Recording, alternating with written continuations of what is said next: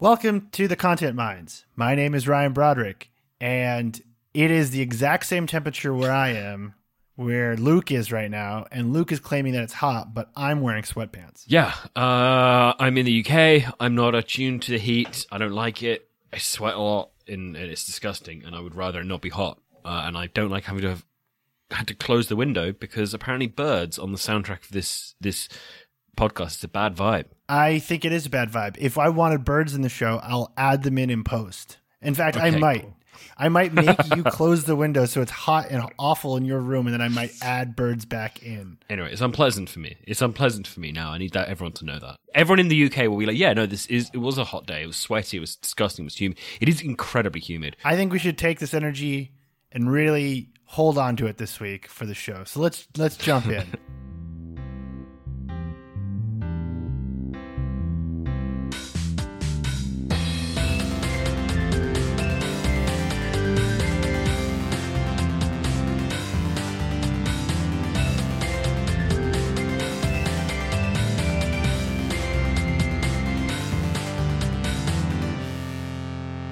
Welcome to the show. This week we are continuing our summer fun run of uh, kind of like grab bag episodes. We've done like an like an incredible amount of episodes of like giant like topics, and we're kind of waiting for the next big thing.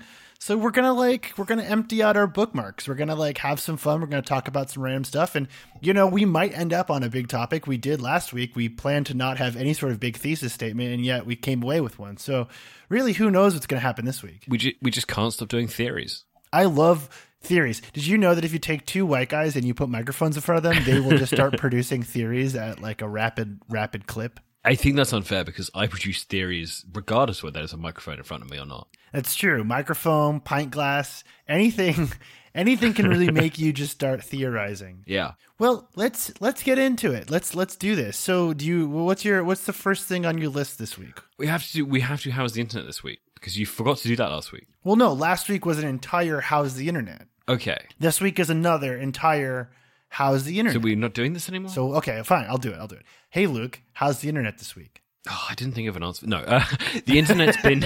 I feel like the internet's been super tense, and I think that this may be specific to British internet, but the internet has been tense and taut and very snappy in a way that I'm like, oh, this is this is new. This hasn't been around a while, and I think what it is is that everyone for the last mm, three to four months has internalized the idea that we are pretty much done with the pandemic. Like we don't, you know, we don't, we don't, we're not out, but you know, we can see the exit. We're getting there. We've paid for our, we've paid for our groceries. It's just getting the trolley to the end of the end of the supermarket where you can get out the exit. And it turns out that's not what's happened at all. And we are being detoured into the coffee shop where there's a flood or something. I don't know. This metaphor's gone haywire. Um, but the point is, the point is, it seems pretty clear that our cases are like not where they need to be. The presence of the uh, the Delta variant is too high, and it's a problem for like the number of people who are vaccinated and the, to the extent they need to be. And uh, it's just it, it's one of these things where it's like our big like the Big Bang opening date of June 21st is probably going to be quite a damp squib, and we're going to have a bunch of restrictions going on for some months afterwards, which, uh, you know, I probably would have expected six months ago, but I think everyone's kind of baked into themselves like, no, no, no, here it is. This is it. We're nearly done. And I don't think it's going to be. And as a result, everyone in the UK is super tense whenever you say, like, hey, I don't, I don't think this is done yet. And everyone's like, it's done, it's done, we're fine, we're done. It's like, "Ah, I don't think it is. Not So, the yeah. point of anything you just said, but did you just say damp squid? Squib. Squib, damp squib. Yeah, damp squib. Okay, I got so distracted by that. Can you repeat everything you just said for me? no, well, I I think the most psychologically healthy way to live, probably from now on, is to assume that I am days away from another pandemic wave. It might not even be COVID Right. next time. It could be COVID 35. It could be norovirus. It could be SARS, kind of like a retro thing, right? Yeah. But I'm basically I might be describing trauma, but like I assume now that any sort of freedom I have to move about the outside world could disappear at any moment, and I just have to live like that. Yeah, that's true. I mean, it could just be, you know, uh, the Biden Biden taking away your freedoms as part of his communist agenda. I mean, that is something that I live in fear of. That Biden could come by at any moment and turn me into a cat boy. Like that's the biggest fear that I have. That makes sense. Yeah, uh, but yeah, I think the internet's just been, as a result, the internet has been very off and tense and slightly weird. But I think that I'm picking that mainly up from British internet, and I don't know how the rest of the internet's doing. Well, actually, can I can I can I can I pull back a little thing? Can I do like a meta thing here? I feel like this is this is sort of tied into this. Okay, so I've been thinking about like what I would do for the one year anniversary of Garbage Day. Uh, I've been I've been running Garbage Day for a while, but I went full time with Garbage Day coming up on a year. Like I think next month. I have to look at the exact date, and I do have some fun stuff planned. But I had a fun project idea, and I don't think I'll be able to do it now for the exact reasons you're talking about. Okay. Okay. What was the, what's the idea? So Substack announced uh, this new thing called sections. So basically, you can create little tabs inside of your newsletter to create like smaller streams of content. So I've played with the idea of putting the content mines in there, but we've already used Substack as a podcast host before, and it like made things so confusing and it like broke people's feeds and stuff. So I pulled it out.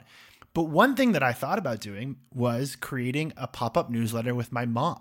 She retired from being a flight attendant uh, during the pandemic. It got so nuts that uh, United offered uh, basically a buyout, and we told her to take it because flying was never going to be the same again. Like it hasn't been the same since Yeah. 9 11, but like her life was miserable. Like doing like, imagine like seven hours in the air, double masks while people scream at you. Like, just take the money yeah. and go, right? Yeah. but she misses traveling. She wants to be part of the world. She wants to do stuff. And I had looked into like making her a travel blogger, but it's such a grind because you have to like you have to produce so much content and like it's not fun for her. I wanted her to enjoy her retirement. So I was like, well, what if Garbage Day started a pop-up newsletter where we traveled around the world for like three weeks and we wrote about it and i could use that as like a fun way to kick off like a year of full-time garbage but i think the travel restrictions are still going to be so bad by august or september that it's just not going to be possible I think you're probably right. Like, I think I think you'll be able to go do an extremely like like painful trip where you'll be able to go to like uh probably somewhere in the Caribbean that's good. Uh, maybe the Seychelles. I know they're doing okay uh with with vaccinations. Iceland, and, and that's that's it. That's your lot. We've looked it up. I mean, I still have her like doing research and we're still talking about it. But right now, you basically have the options of Croatia, Iceland, Belize, Brazil, Mexico, and I think, oh yeah, Ghana. so I guess Okay. United Air. So we, so we fly standby uh, now f- through United. That's if you're not familiar. i- If there's an open seat, you can jump on it, and that's how I've flown all my life. That's why I have slept on the floor of most airports around the world at this point because you just have to wait for an opening and then you can jump on the plane. United is trying to get people to fly again, but there's like nowhere to fly. And so I guess like the big hot place to go this summer is Ghana.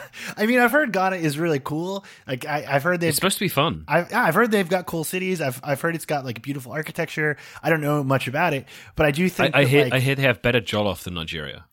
Oh, you want to take our show into that? You want to wade our show into the Jollof Wars? I've been on Twitter long enough to know that that is a bad idea. Honestly, I've had them both. They both taste delicious. I don't understand why it's a fight.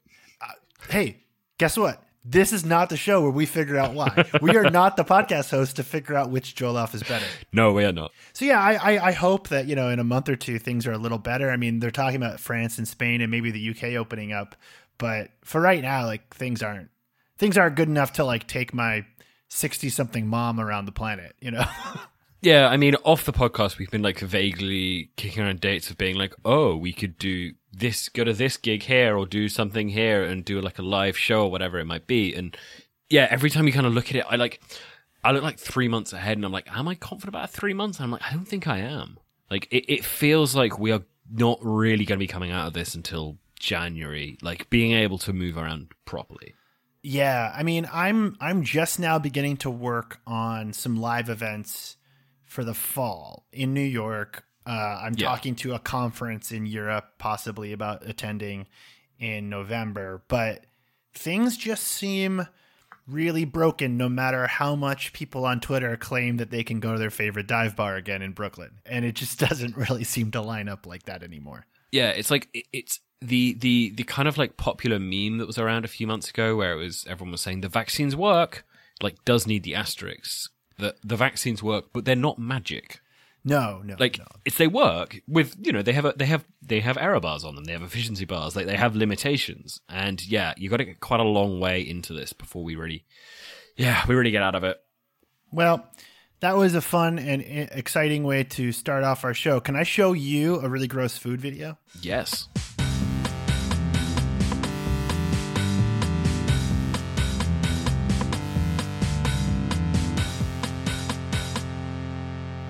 Uh, so this is not from a magician, Okay. but it might be one of the most confounding things I have seen in a very long time. I mean, it's not from a magician is already a good start. Okay. All right. So this is from Chef Club, which as this is playing, let's figure out who Chef Club are because this is one of my favorite things to do because so many of these places are just mad. Like you're not sure where they're from. Okay, so this video is him making poached eggs.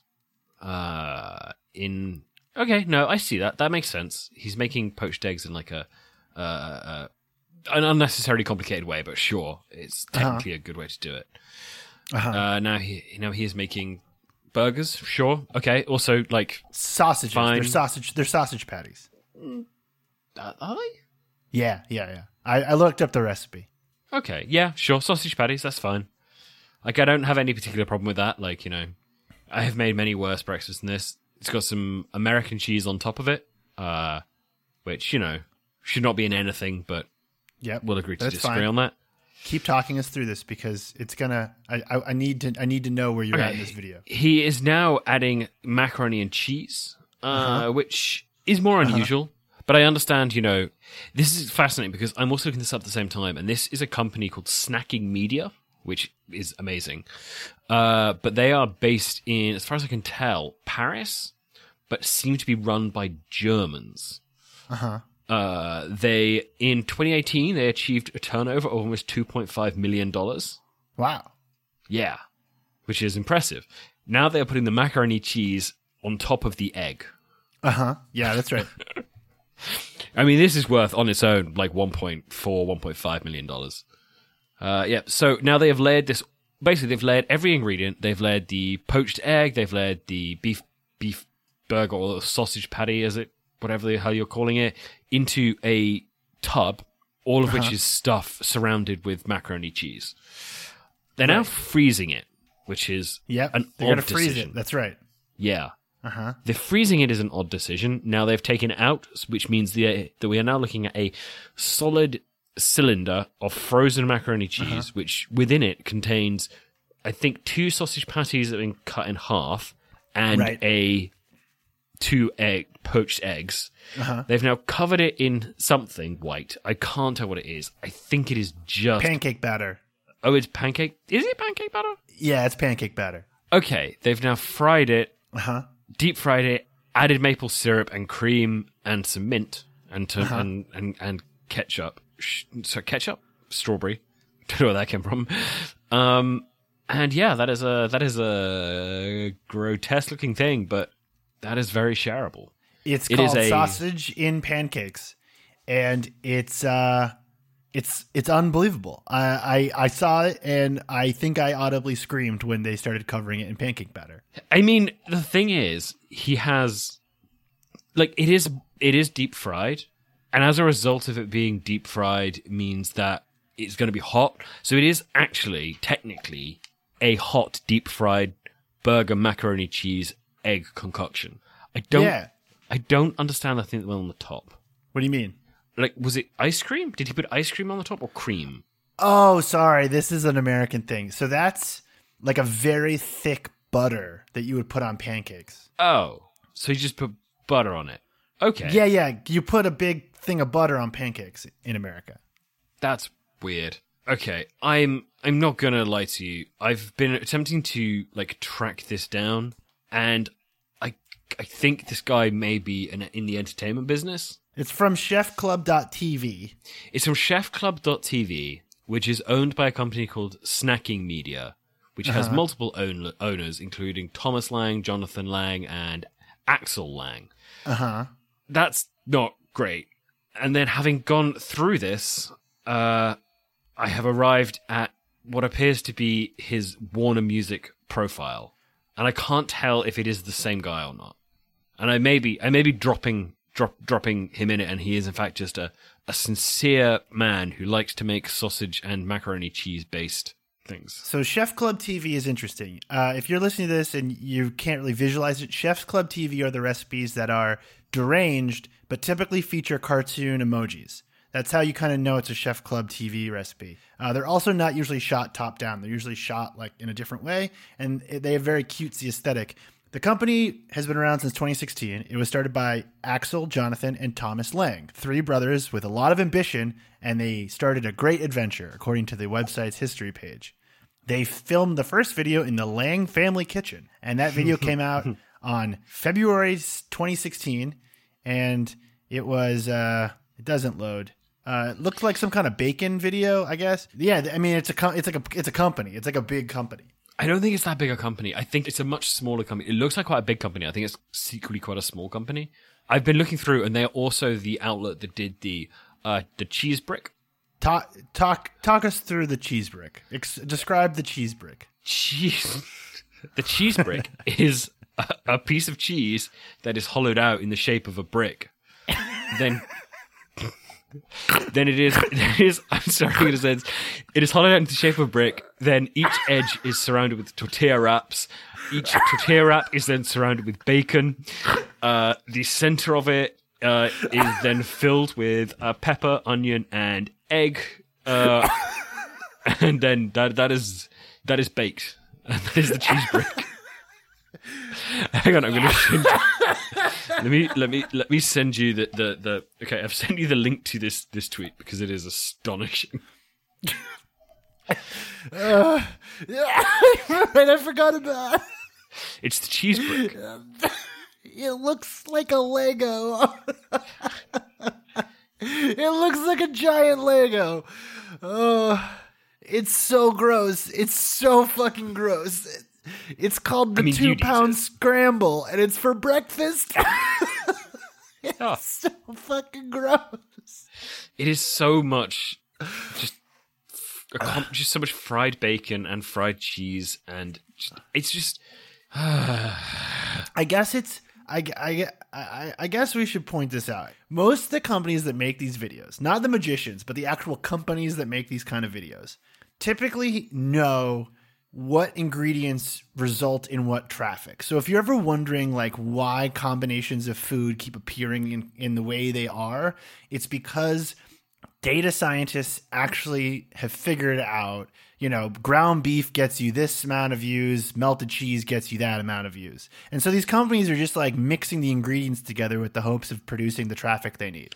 yeah. And it should be pointed out like it is it is it is true they're mixing the ingredients together and the amount of traffic they need, but also like part of this is predictable. Like bacon does better than liver. Like cheese Yeah. does better than yogurt, like or whatever it might be, like because some foods are nicer than other foods, and more people like them, and therefore you do the food that people like. Like it, you can get really complicated and with it, but also it's just like right, we're gonna take like f- these five foods that people like, and we're gonna figure out a new way to put them together.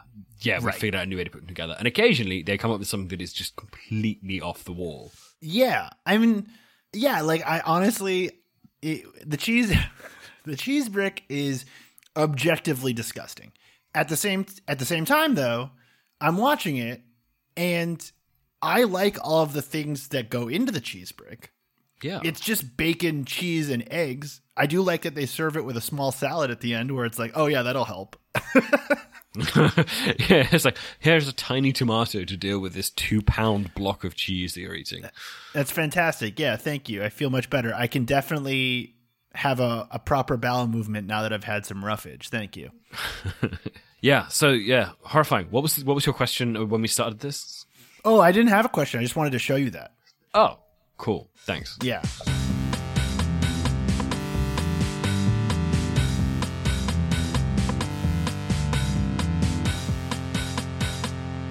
The internet went down this week. I did not notice it. Really? Were you were you a- away from the internet? Ryan, are you okay? Were you away Yeah. So uh, it went down yesterday, right? Uh, yeah, it was yesterday. Okay, so yesterday I Tuesdays are kind of like my only day for administrative duties. And so yesterday I spent the day trying to make a YouTube video out of a garbage day post. And if it works, you'll be able to see it this weekend, but it, I haven't decided if I like it yet. So I literally was, spending all day yesterday relearning how to use Adobe Premiere. Yeah, if you don't like it, then uh, what happened was the internet went down and, and swallowed it. That's right. It just disappeared. So, h- how did you spend your internet free moments? Uh, our website was still going. Oh, I'm we Were, sorry. we were the we were the survivor. Uh, it was down for I believe 49 minutes. Uh, but no, our website was a survivor. So we all tweet about how our website was up, and if you want a reliable website to read high quality news on, you should come to our website. Uh, and, So- and and lots of people did. It was great. So, let's be clear first of all. The internet didn't go down so much as a lot of things on the internet didn't work. Yeah. So basically, it is a. What happened was a CDN went down. Uh, CDN is a. Uh, I can't remember the, what the acronym stands for, but it's basically a content delivery network or, or whatever it is. And it's basically the last bit that caches websites locally in order to serve them quicker. So rather Right. than you know. If your website's run in New York, rather than having to go to New York when I try and access it, it can go to the server in uh, Hackney or Kensington or wherever it might be. Uh, However, that system basically broke down, and Yes. then everything broke. And if- by everything, I mean uh, most of the UK government websites, uh, Reddit, um, the Guardian was down, the New York Times was down, uh, the CNN was down, uh, like a lot of places were down. The BBC went down briefly and then had a backup, and then got back up very quickly, which was uh, uh, impressive. They had like a, a decent uh, reserve system, I guess, uh, which I thought was was interesting. So, per the, per the Associated Press, uh, basically, Fastly, they're a content delivery network, a CDN, yeah. and they encountered a bug which uh, was apparently triggered by a customer changing settings very quickly. And whoever that customer was caused most of the internet to go down for about an hour. But they did they did point out that that customer did nothing wrong. Like No. the customer, yeah, the customer. I'm not just saying that we should Yeah. publicly out the customer and make them pay for taking away our internet content. I'm not saying that. no. But I do think I do think it is fascinating that that somewhere out there is a person who who like changed an innocuous setting in their own settings that they were allowed to change or they should have been able to change. Like they they they were like, hmm, maybe uh, what happens if I switch my backdrop on this program from black to navy and did this and they're like hmm that's weird no no signal here what's happening uh, and then an hour later discovered they'd taken down like the entire internet Yeah, like imagine if you change your Slack avatar and then everyone lost internet for an hour. yeah That's pretty. I, do, do you think the customer knows? Do you think that they were told by Fastly that it was them that did it? like, i mean if i was Fastly, i would not tell them no, but I would be. I would be desperate to know. You know, because there's probably a few people who are changing their settings around the same time that are maybe like, "Oh, I was the guy that did that." yeah there's like a dozen people who are like yeah i was fiddling in the back end of this and uh, yeah and uh, i did accidentally take down the entire internet Oh, yeah that'd be so great.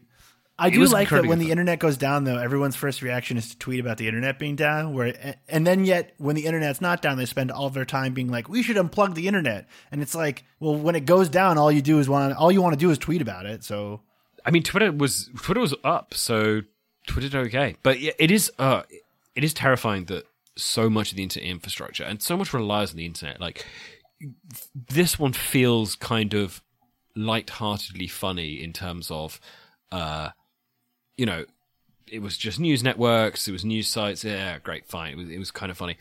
But obviously, like such a huge amount rests and relies on the internet, and the internet being up, and the internet being constantly up, which is the most important thing. That if what there is, there are so many single points of failure, or rather, there are so many single points of most like, partial failure. Like we've had these before. We've had AWS go down. We've had uh, Yeah.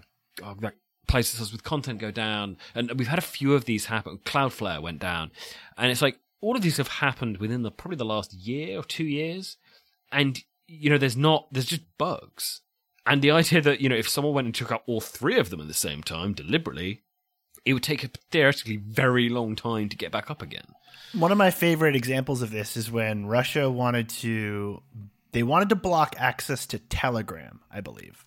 And so to do that, they banned AWS, which meant that for like a couple days, huge chunks of the internet just weren't accessible in Russia, and it was causing complete havoc because clearly the Russian government wasn't aware how much of their technology relied on AWS, and Yeah. it was uh, it was a mess, uh, which was very very funny. There's an amazing XKCD comic, which is basically you know just an enormous stack of blocks, and then one very block at the the bottom, or one tiny block at the bottom of it, which is just a random thing in it that someone in Kentucky has been maintaining since 2003 out of the goodness of their heart, and this is what everything rests on.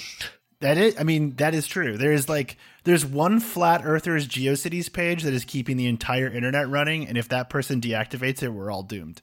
and we don't know which one it is. So Exactly. so, exactly. so we've been hunting them for ages to try and take the internet down. But Speaking of the real linchpin of the internet, I feel like we need to talk about the Yashar profile. the Yashar profile was on my list. Okay.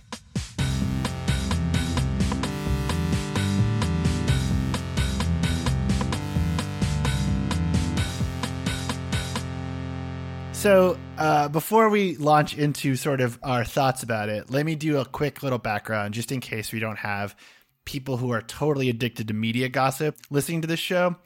Yashar Ali is a Twitter influencer who is very peculiar. Yashar, who goes by Yashar mainly, and that's what most people refer to him as, Yashar has 774,000 Twitter followers. He follows me. I feel very uh, nice about that. Uh, and he's very influential. He, he actually has reported some pretty decent scoops. He gets a lot of gossip.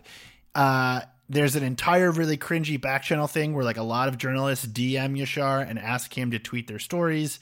Yeah. Uh, he does a lot of like charity awareness work for like elephant reserves. And he's kind of always talked about as being like vaguely connected to the Democratic elite and like Hollywood tastemakers and like media broker kind of people.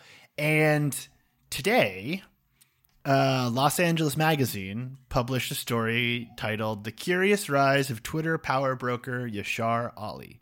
So, Luke, what were your reactions to this piece? I thought it was fascinating. I so as anyone who has spent enough time on Twitter, I hate Yashar. I think I think that he has a kind of a he has he has like a proper uh, uh, a parabolic graph where it's like you're like mm, I don't know anything about Twitter and you get a certain amount you're like wow this guy's great and then after a while you're just like wow I hate this guy and that is a that is a mechanic of more it is partly just like wow, I ha- wish I had as much time in my life to be on Twitter as much as this person, and I don't. Uh, and I wish, I like, see. I had the, and part of that's like, I wish, you know, I kind of wish I had the, the, I don't say the connections of him because that's not The what it- The clout. Yeah, the clout. Maybe that's that's that's maybe. So you're saying you're jealous of Yashar. You're saying you're jealous of Yashar. I mean, a little. Like he does talk to an awful lot of people, and like he clearly has some some influence. Um, I think that he also comes across as being like deeply sentimental in a way that it's kind of weird to some of the stuff that you kind of talk to him. You're a little bit like some of the stuff you talk to him. You know, I've don't talk to him, but like some of the stuff you see him say, you think that he is definitely lying, but it's not clear enough to prove. I see. I think he has like okay, so first I'll say I have no negative feelings towards Yashar. I think he's kind of like this figure that appears on Twitter every couple of years to bigger and smaller amounts, right? Like media people, they love Twitter. They treat it like a Slack room and they love the idea of like interacting with each other in public because it makes them feel important. And Yashar is very, very clever in the way that he treats journalists like celebrities. And if you want to manipulate a journalist, especially ones that work on TV, the easiest thing to do is to treat them like celebrities. And I feel like every five or six years, there's like a person on Twitter that everyone in the media follows and they all kind of obsess over and they all claim they know. And then it kind of gets revealed that they're not exactly who they say they are. And then everyone kind of distances themselves from that person. According to the LA Mag piece, the, the big questions about Yashar seem to revolve around lots of debt and like lots of weird fallings out with celebrities that he lives with sometimes. Um, it, it seems like kind of like a classic like person on the internet isn't who they say they are type of situation. Yeah, but also like you know there are plenty of slightly weird, slightly uh, all over the place people who are you know chaotic but make sense on the internet, and I you know you, can argue oh you know you know he's one of those people. I mean, there is this thing that I think Yashar is a really good example of, which is exactly how easy it is to get on TV in America, which is simply you just have to know the people that book people and give them something they can put in the lower third. And cable news like treats itself so seriously and yet, you know, Yashar is just like a guy from Twitter who doesn't really do much or anything and is on a lot of TV shows and knows a lot of TV people and it's all just sort of Twitter based. Um, it's a very strange thing. The piece itself, I actually found quite boring. I tried to read it like three or four times, and I couldn't really get through it. And I and I think it suffers from just like it's not clear. Like, is Yashar a grifter? Is Yashar a catfish? Is Yashar fake? It, it, it's not clear why we're reading about it because I think what's funny is that like Yashar, it's not even clear with Yashar like why he matters enough to write like a gossip piece about, or like even like a uh, Yeah. like, there's not even enough to really take down there, which is really strange. Yeah, I see that. I'm going to throw this one out. Uh, when Anthony Bourdain died, he went on a whole thing about how Anthony Bourdain saved his life, uh, and has been very vocal about it and being like, "Yeah, he was an amazing person. I knew him personally. We spoke all the time." And I kind of like, Yeah, no one can see the face that I'm making right Yeah. now in response to that. I actually that explains it because I was going through Yashar's tweets today to see if he like mentioned anything about the piece, and I found like a bunch of Bourdain tweets from yesterday because I guess yesterday was the anniversary of Anthony Bourdain's death. Yeah. And uh yeah, I mean yeah, I mean I guess like Anthony Bourdain was many things, but he was not a gossipy prick. No, yeah, I sort of have. I, uh, yeah, I, there is like this weird thing with like the people who talk the most about Anthony Bourdain post mortem make me think that like there's just like something weird there, and there's like a lot of people who do this now. I don't know. I have very complicated feelings about like all of that, Uh, but basically, yeah, with Yashar and the whole thing, I.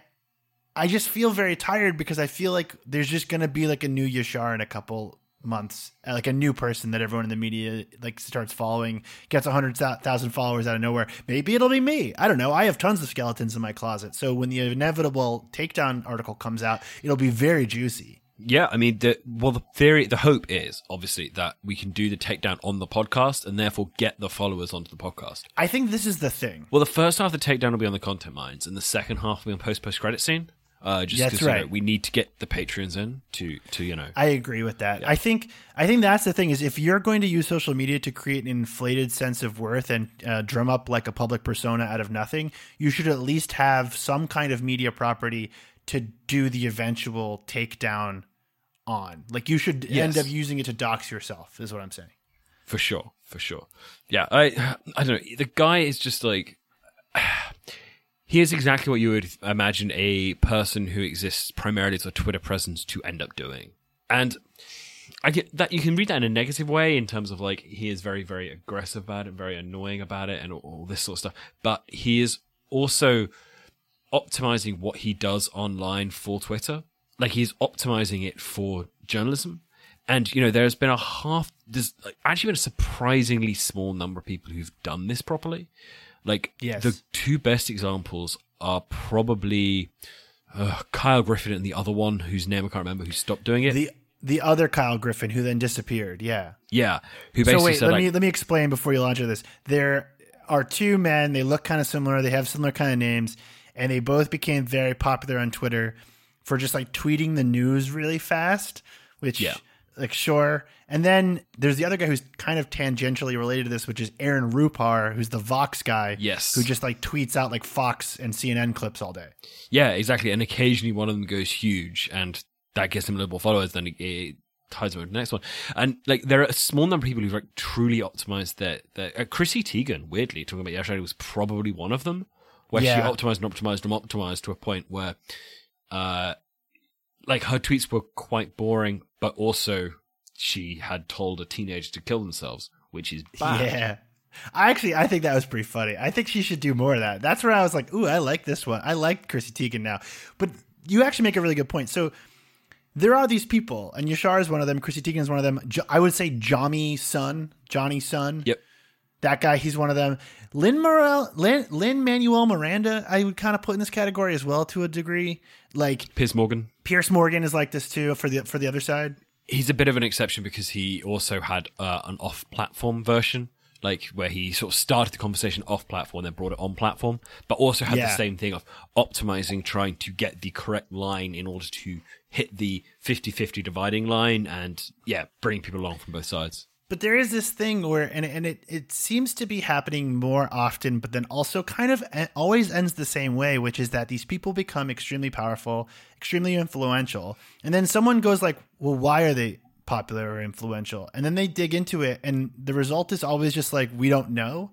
And the what what I sort of chalk it up to is actually like a huge blind spot with like big media people, which is that if you stick something in front of these people enough, they just start to assume that it's true or popular or important. Yes, almost definitely. Because and and it's sort of like a glitch in journalism, which is like journalists are trained for many years to jump on the thing they see over and over again. I know this is true for me. Like if I see a thing like three or four times, I'm like, okay, that must be a story. And so if you're an influencer and you can get your tweets in front of a journalist over and over and over again, that journalist will start to assume that you're important. And this uh, this happens a lot. Like and Twitter is a really great way to hack that. And Yashar is very smart to do that because if you can do it consistently enough, people won't wonder why that you're important because they'll just assume you're important because they see you all the time. Yeah, exactly. I mean, that is why anyone follows essentially anyone on Twitter. I follow. I don't know why. I f- Actually, that's a great question. I have no idea why I follow anyone on Twitter anymore. I used to do a thing, uh, which I do a little bit less now, but uh, where I used to basically go through like spree follows of, or whenever someone and whenever a non-blue tick person did a viral tweet, I would follow them because they would never do another viral tweet, but it would just screw up your algorithm enough to keep your like Twitter feed weird. Yeah, I I need to unfollow almost everybody that I follow on all platforms. I think. I think it's like I've turned. I'm about to turn. I'm gonna turn 32 this year. I think I just need to flush it all down and start from scratch. Start from a, a f- brand new Twitter account. I would like to be fresh. I, I feel like I have. It's time. you know. That makes sense. That makes sense.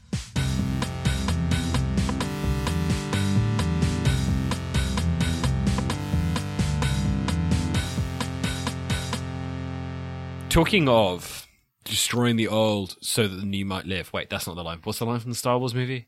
Destroy. Kill the destroy- past. So, uh, Oh, you're talking about Kylo? Are you doing a Kylo Ren thing? yeah, destroy the past. Uh, kill it if you have to. Actually, there's no line about the future in that. Anyway, that's not the point. Uh, my point was is there was we, we have talked Wait, a lot no, of hold on. It's it's let the past die. Kill it if you have to. Thank you. Okay, right. Well, this is the opposite of that. I'm not going to let the past die.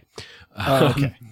We've talked a bit about kind of the uh, the idea that the internet is just doing a cycle again, and it's doing a, it was doing a cycle from 2011, 2013 Tumblr time. Like it's been doing that for a while. Uh, and then Taylor Enns, who is great, did a really great story about a basically a TikTok star who. And and her headline was turning the tables on microaggressions, basically sharing satirical videos, uh, flipping the tables of black people and white people. Now, have you heard that concept before? It's an influencer who's flipping the tables on white people and black people on the internet. Yeah, so I'm going to send you one link. Now watch watch this link. It's uh yeah, 20 seconds long. long. Okay, so okay, so this is a video of a TikToker named Claire Brown, and the video is titled "If White People Experience Racial Microaggressions: Music Edition." Okay, yeah, cool. What? You don't know this song? How are you a real white person? I'm taking away your white card right now. Give it to me. I'm just kidding. But you are a fake white person. Okay, great. Yeah. Okay, I got you. Okay. All right. Now I got another clip, Okay. and I need you to watch the first three seconds of this. Oh shit! oh shit! Yes. Okay, wait. Actually, I am so glad you brought this up because this ties into a thing I've been thinking about. Okay, awesome. So, the video that Luke just sent me is a video from 2014 and it's titled If Black People Said the Same Stuff White People Say. And yes, you are right. You are absolutely right, but I think you're you are not totally grasping. Hold on, hold on. But listen to the genuine. Listen to the. Have you listened to the opening clip of this? Hold on, wait. Listen to the opening clip of this. Wait a minute, you don't listen to Taylor Swift? No. Girl, I am like whiter than you. Uh huh. She says, "You don't listen to Taylor Swift, girl. I'm whiter than you." Yeah, which I think the fact that we're still making that same joke seven years later is fascinating. Oh yeah. Okay. Okay. I understand. So, okay. Not only do I agree with you, and I think you're totally right, and I should be clear. I don't think there's anything wrong with making this joke No, over and not over at all. again. It's a very Like- funny joke. I, I also I also think it's a funny joke, and it is, this is also a pretty clear case case of simultaneous evolution. Like I have n- zero doubt that she came up with that joke on her own. Oh, yeah, yeah, saw I this know. video. But I have been thinking about this. I have been thinking about this idea. The shit people says meme to go even further back. The the shit the the shit girls say, the shit guys say, the shit everybody like all those videos have created like a genre of video that is almost now like the only video that exists on the internet in the same way that like all memes right now are Wojak memes in the I think like all internet videos are essentially just variations of the shit people say videos. Yeah, that. I mean, I don't go that far. Obviously, there's the cheese brick videos, but Right. Okay, I'm sorry. There are two videos on the internet. There are cheese brick videos and shit people say videos. Yes, I would agree with that. So the shit girls say video was a Twitter feed. It was a web series. It went on to inspire like a YouTube meme. It was created by Kyle Humphrey and Graydon Sheppard in 2014, and it was just like you know your typical like you, internet video making fun of women, which have been around for decades. Uh, Yeah. But it went on and inspired like all these other variations, and I feel like that is the only thing that we ever see anymore, which is like shit Republicans say, shit QAnon says, shit Trump says is basically just what that that Twitter comedian Sarah Cooper did for a while. Like it's just Which like, was literally just repeating what Trump. Well, it wasn't even repeating it. It was just lip syncing. Uh, anyway, right. So like I feel like that is the only joke that exists on the internet anymore is just which crazily enough ties into the Twitter thing of like thinking of a guy, inventing a guy, and then getting mad at the guy. yes. it, it's not far from that, but I, I mean, I do think with with some of these, obviously, it is not so much inventing a guy. Like with racial microaggressions, it's definitely not inventing anything. No, no, no, no. I should, yeah, I'm not saying racial microaggressions don't exist, but I'm saying like there's so much content now that is just like imagining a person and then like saying what that person would say, and it's sort Yeah. of like the only thing you ever see in especially Twitter comedy because Twitter comedy is now like large enough that I consider it its own genre, and it's all just like different people saying stuff. Yeah, it is just people doing impress im- impressions of other people. It's what what other people would say, and this has become a. I don't know about. I mean, I assume the same as America, but it's happened a real problem in the UK where like it is just always. Oh God! Also, it is always extremely posh people pretending to be other posh people and mocking posh people, and it's it is a it is a thing. So in the UK, yes, it's typically like posh comedians pretending to be more extreme variations of posh in their Twitter comedy videos, right? Yeah, exactly. There's this guy in the UK called uh, Josh Berry, who you know it's that thing where it's like maybe it's not funny, but his basically his primary character was a Conservative Party advisor. So he did a load of like, ah, hello Bojo and all this sort of stuff. Uh, and then he he did a a video that was about the riots against well, riots. They weren't even riots. The protests against um, the protests against the, the th- there's a bill going through in the UK about that basically gives police a lot more rights. And in Bristol, Bristol was the city that kicked off about it. Uh, there's other cities as well. Bristol kicked off more about it. Uh, and his character basically was like a posh guy who didn't know why they were rioting. Uh, and it was like that wasn't really the people that were there. That was it was actually not. They were not very posh. They were from Bristol, which is a more well-off area than other areas, but there were an awful lot of people of color there, and an awful lot of not posh people who were super angry at the police. And then it was like, no, there was just it was posh kids, and therefore you don't need to worry about it. It's like, ooh, okay, right. See, what you've done there is you've gone around the other way. Also, when you hear him talk in real life, he's super posh, and it's like, right, okay, so, so what are you doing? Who, who are we mocking? Where are we going with this? That is, I can understand why that would be very confusing. I do think one weird thing about kind of the ability to make videos a lot easier and a lot more accessibly has been there has been a remarkably limited rise in sketch comedy. Like actual true sketch comedy. Here is an unusual premise. We're going to do the unusual premise. We're going to like uh, mix it up and yeah, do something different. Instead, it is very much like I am just going to do a load of things that someone who I have imagined, but also probably have encountered in real life would say, let's go for it. Yeah, I would agree with that. Um, I would agree. I, I mean, it's a good thing. It's just like it's very interesting to me that like Twitter comedy is like be, is becoming like a specific thing that's different from TikTok comedy. Yeah, but neither of them are good. TikTok comedy's No. better, I think. Both of them are fairly disposable. Um, but I think TikTok comedy is a bit funnier. I think okay, so I think ge- the average TikTok comedy is funnier, but the top level for for comedy is higher on t- on on Twitter. If that makes sense. Yeah, I would agree with that. I would agree with that. I'm glad that us, the comedy men, have, have decided what is yeah, funny we, and what we have not. not we have not made a joke on this podcast in a solid uh, nine and a half months. So yeah, I try to never make jokes. I'm just naturally funny. I don't need to make jokes.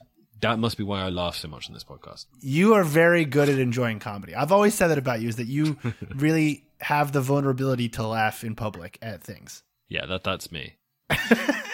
Hey Luke, speaking of enjoying comedy, have you consumed any content this week to stay sane?